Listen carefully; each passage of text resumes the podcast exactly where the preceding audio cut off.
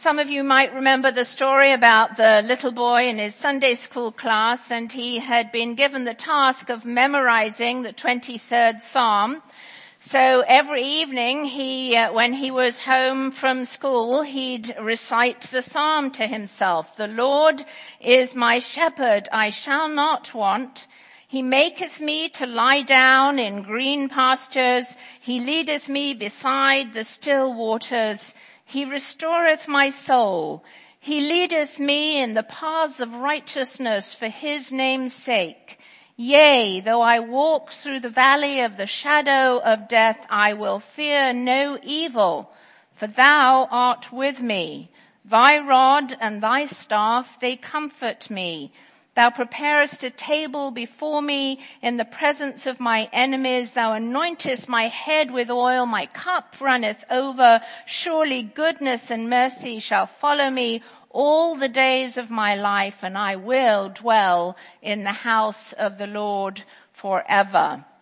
And finally the day came and his Sunday school teacher asked him to stand up and recite the 23rd Psalm and he got up and he said, the Lord is my shepherd. And, and then he stood there for a while and he said, and that's all I need to know. And he sat down again.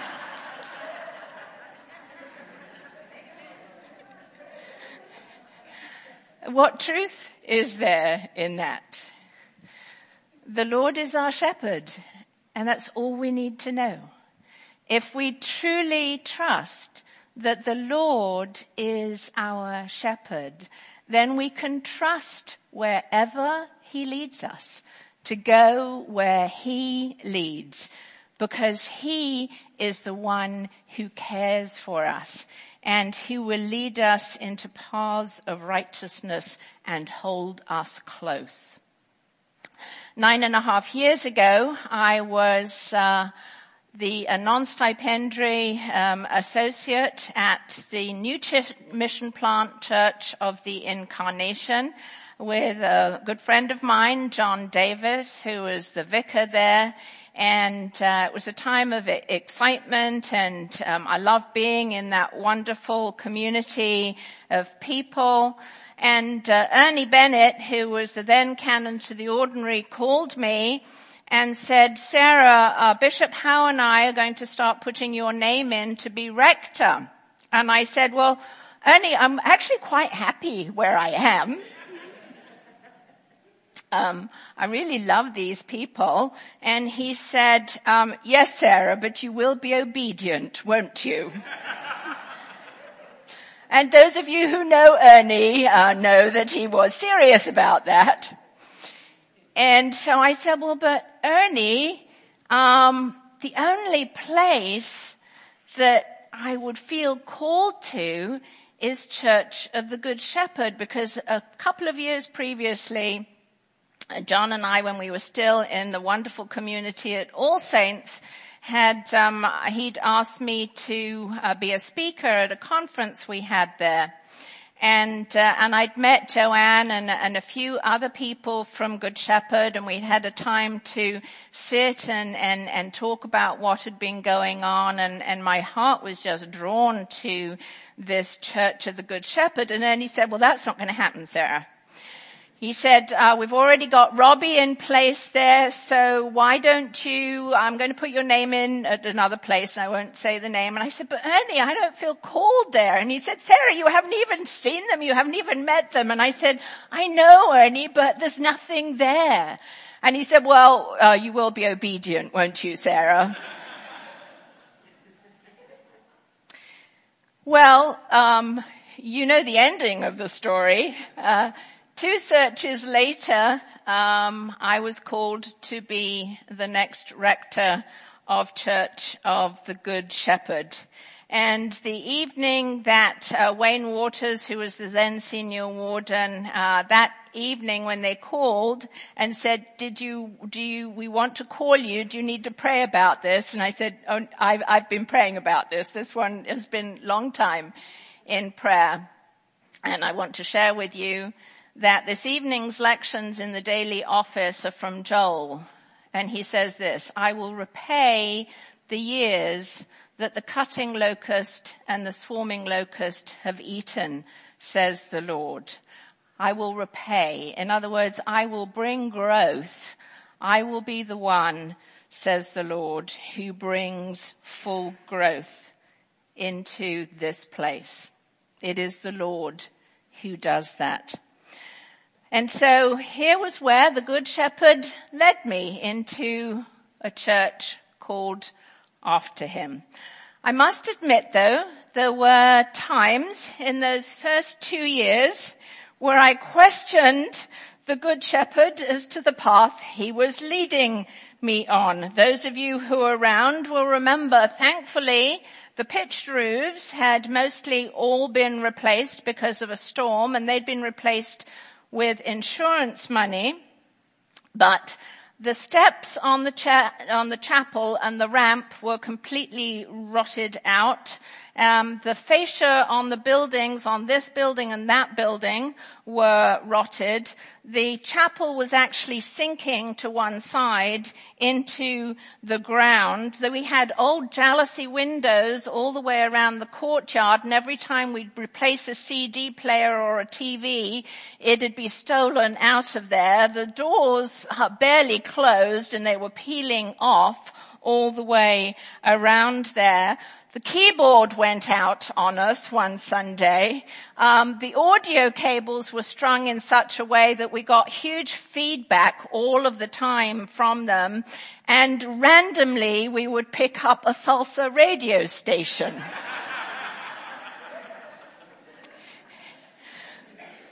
So in the middle of the Gloria, we also had salsa going on.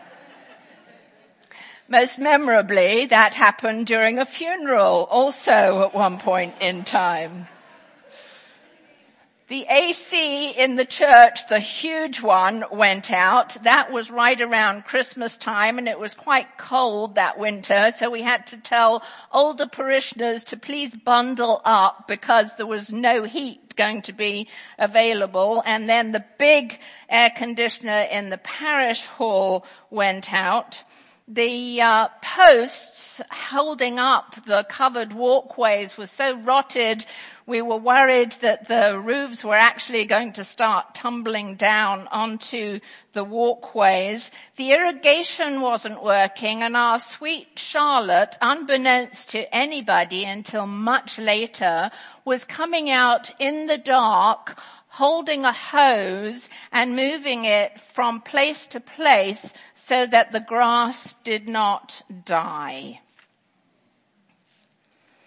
We had an infestation of rats. That was a lot of fun because they died randomly around the place.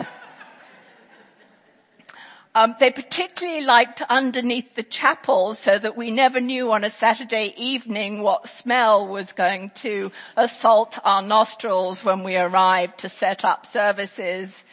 And memorably, one died over there, and um, I've never seen this before, but apparently this does happen. A swarm of flies took the place of the carcass in the room, so we shut the doors and just didn't go in there until we thought they'd maybe all died. And then there was a feral cat who decided to make her way up into the walkway above uh, the hallway to my office and Terry's office. And evidently, uh, she was so laden with kittens that gradually the uh, casings for the lights were dropping down. And so I wasn't ever too sure whether or not I was actually going to come in with a hissing cat at me in the morning.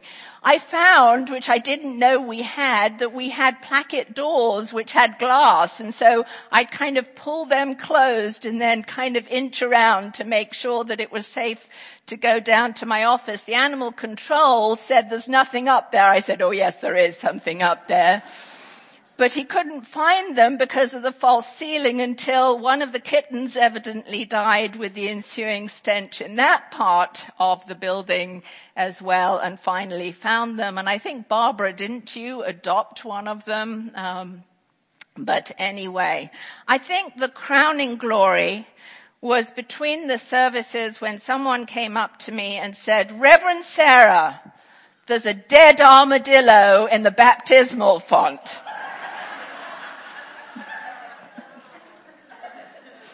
I said, that's the warden's job.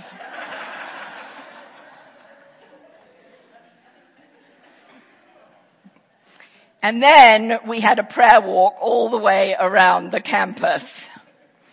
And things started getting a lot better. But all of that with no money. In fact, I arrived to um, a $5,000 deficit budget with no reserves. And I only partially in uh, jest say that during that time I was counting paper clips so much did we have a tight rein on the expenses. The books made no sense. Even the treasurer of the diocese who came, who was a CPA, shook his head and kind of left and said, I think you better start from scratch all over again. The chart of accounts was so long that that the book, then bookkeeper was just kind of randomly picking expenses. So it was hugely long, but you know what? Every time I got to the point where I'm going, Lord, is this really where you're leading me? He would send somebody who knew how to fix the things that needed fixing. He sent Rich Thompson for our audio. He sent uh, Gordon for our lighting. He sent so many people and then he worked on the hearts of the people to give over and above so that abundantly everything was covered and then some. That's the Lord's doing. He just poured out. He opened up the storehouses of his mercy and his grace and his provision and he poured it into this place. He has something for this place. He loves it so very much. And every year since, we have had a surplus in the budget. We have kept a tight budget but every year there has been a surplus and over the years it has become a place of beauty, serenity and peace. But so much more than the physical plant were the people into whose midst our good shepherd had called me.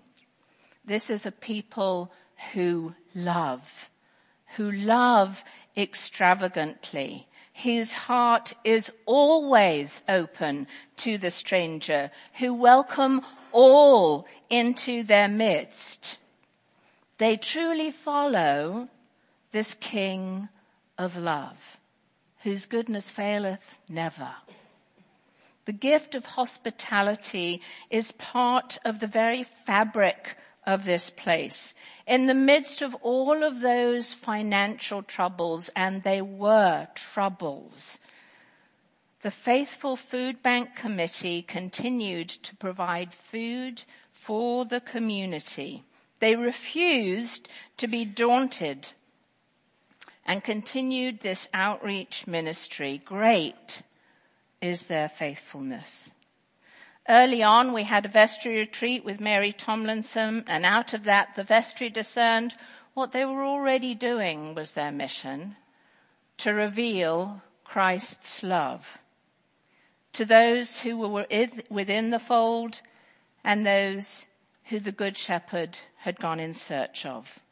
And all of the ministries were held up to that mission. Are they revealing Christ's love? Is Christ's love being revealed within the communities and going out into the greater community? And so many people came forward to love sacrificially as the Good Shepherd shows us to. The Order of St. Luke, the physician, was started to pray in love for those in need of the Lord's healing. Eva Walsh started Tabitha's Treasures to show love for those in need of a physical reminder of God's love and healing care with the chemo cap and the prayer shawl ministry that continues to this day under the leadership of Sue and so many, a small group of faithful people. Joy Sutton started Magnify the Living Lord series whereby the love of the shepherd revealed in the lives of his children can bring loving encouragement to others. Our Lenten ingatherings have shown that love to those around the world. The live nativity that began as a vision given to Bobby, but quickly became a vision for the entire congregation, was there to show the love of the God who came to his own people as a newborn baby. And several years ago, we started one fellowship under the word group so that people in that group could dig deep into the love of the good shepherd through his word and share that love by caring for each other within the group. There are now three fellowship under the word groups, plus the young adult group that Father Cameron has started. And of course, the fulfillment of a seven year vision that the Good Shepherd brought us, our school with the teachers and the staff, this wonderful children to love. And there are so many others. Our hospitality commission shows the shepherd's love in so many ways, but perhaps most deeply by organizing funeral receptions where those who are grieving the death of a loved one can feel wrapped in the shepherd's loving arms. And there have been 40 over these last eight and a half years.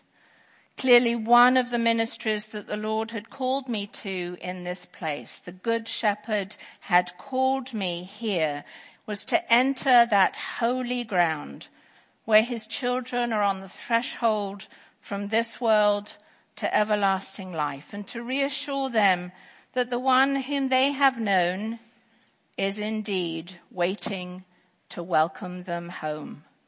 Like the little boy all they need to know is that the Lord is their shepherd. But it is amazing that even though they cannot speak, they will mouth the words of the 23rd Psalm in that King James version when it is recited at their bedside.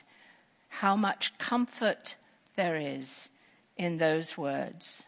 The image of the Good Shepherd had always been one of my favorites since school times. But when I got here into the big church, uh, there was nothing iconic of the Good Shepherd. And I mentioned that, I happened to mention that one time again to Sweet Charlotte, and uh, she talked to Bev Gerdes about it, who is Neil Schweitzer's uh, widow, who built, there was the architect of this building. And I guess they knew Crosby Willet, who happened to be in town. So here very early on, I'm dealing with air conditioners and all of the rest of the stuff that's breaking down around the campus. And we have a meeting about a stained glass window.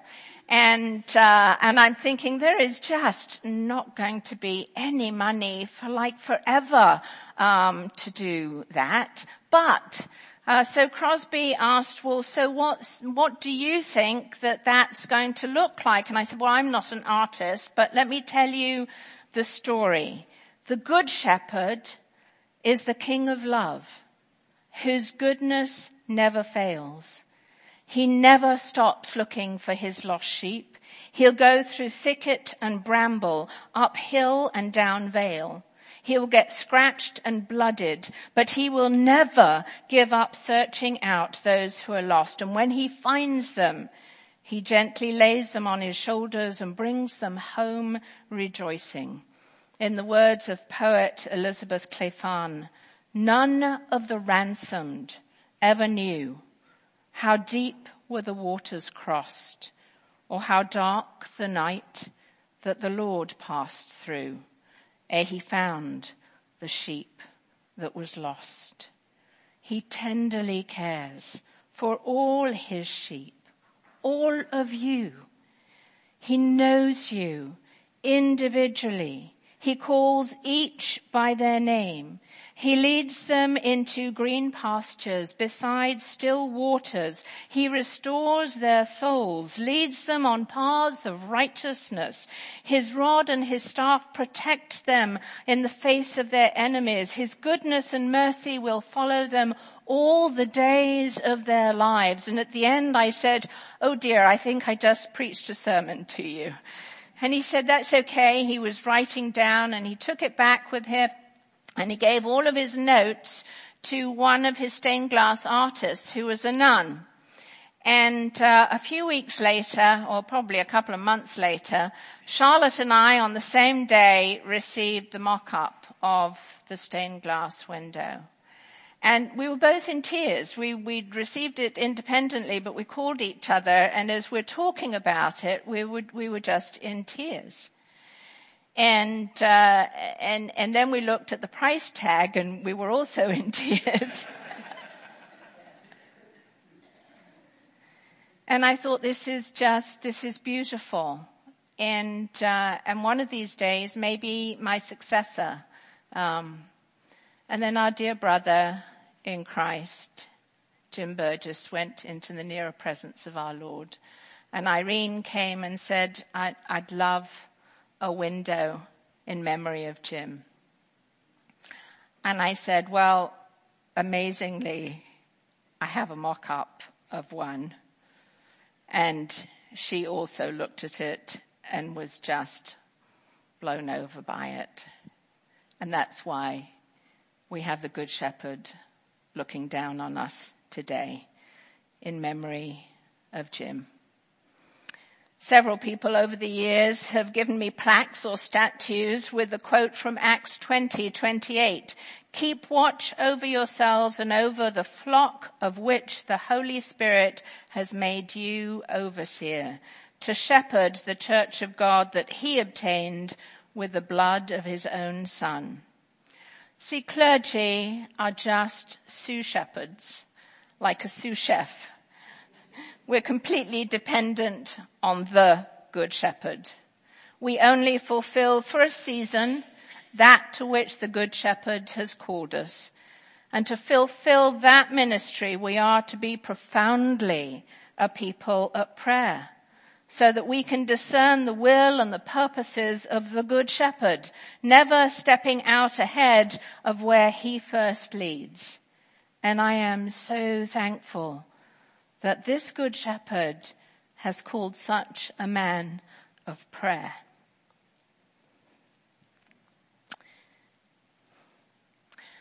To be the sous shepherd of his sheep into this next season. And I cannot begin to tell you how blessed I have been to have been called the sous shepherd here over these last few years. I think early on I knew that this ministry was one of preparation and foundation on which another would build.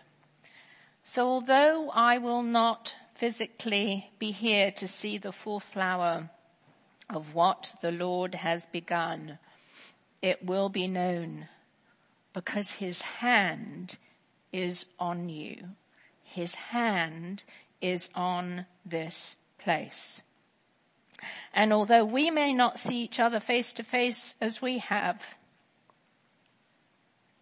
we are eternally connected. For as our readings emphasize today, the Good Shepherd laid down his life so that he would be the gate through which we pass to receive eternal life. And there will be a time, God willing, in the distant future, when we will walk through the valley of the shadow of death with that good shepherd and have eternity to enjoy each other's company. For we will dwell in the house of the Lord forever. All we ever need to know, like the little boy, is that the Lord is our shepherd and we can surely trust him on this life's pilgrimage. Amen.